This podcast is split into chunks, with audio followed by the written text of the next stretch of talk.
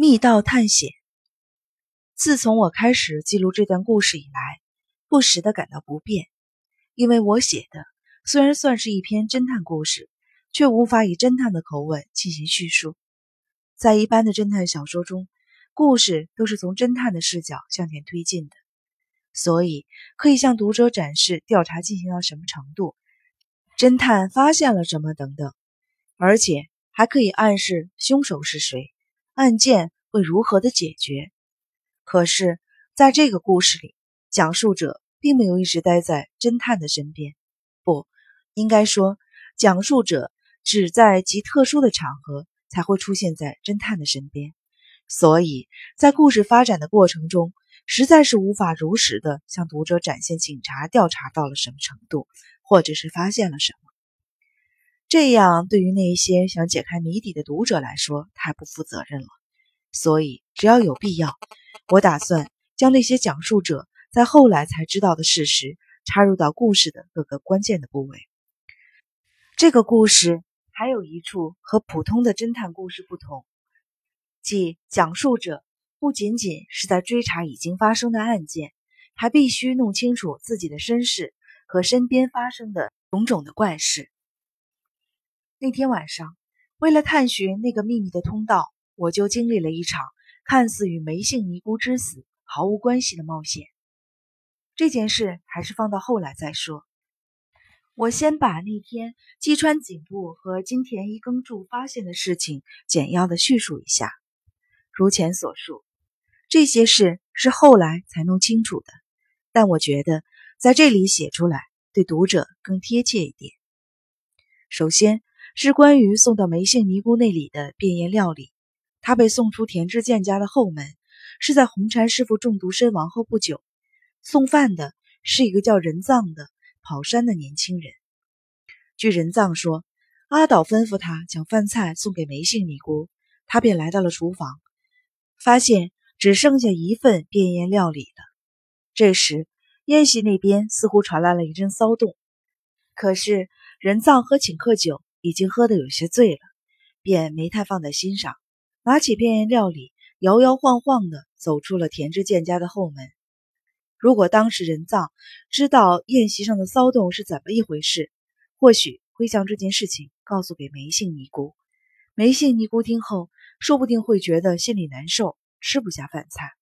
整个官邸都知道那场骚乱正是在人藏离开之后，凶手可谓是勉强地达到了目的。也正因如此，梅姓尼姑实在是不走运。接下来是凶手往饭菜里投毒的机会也有很多。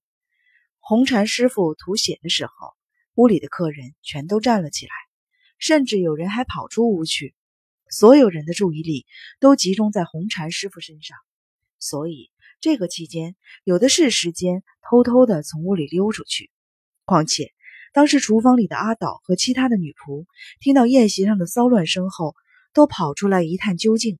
厨房里空无一人，所以有一段时间，厨房里只有一份变异料理摆在那里。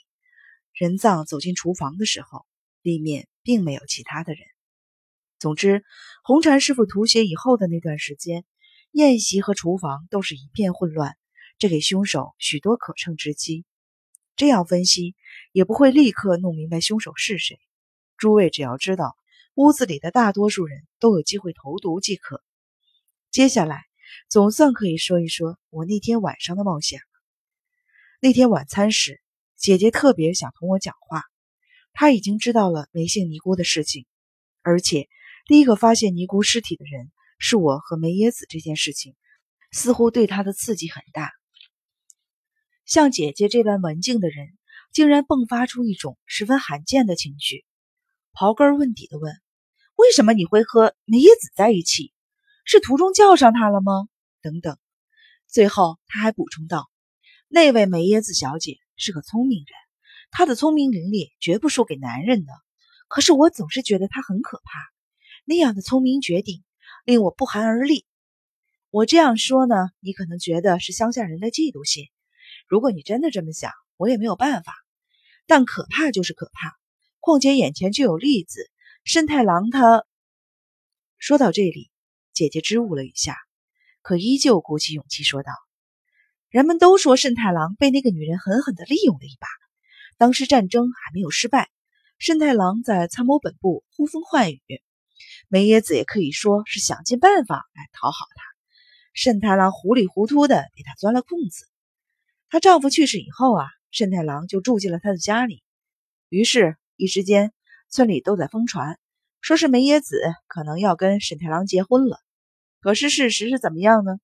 战争最后成了这个样子，慎太郎落魄了，梅野子便再也不搭理他了。别看他们住在一个村子里，可平时连一句话都不说。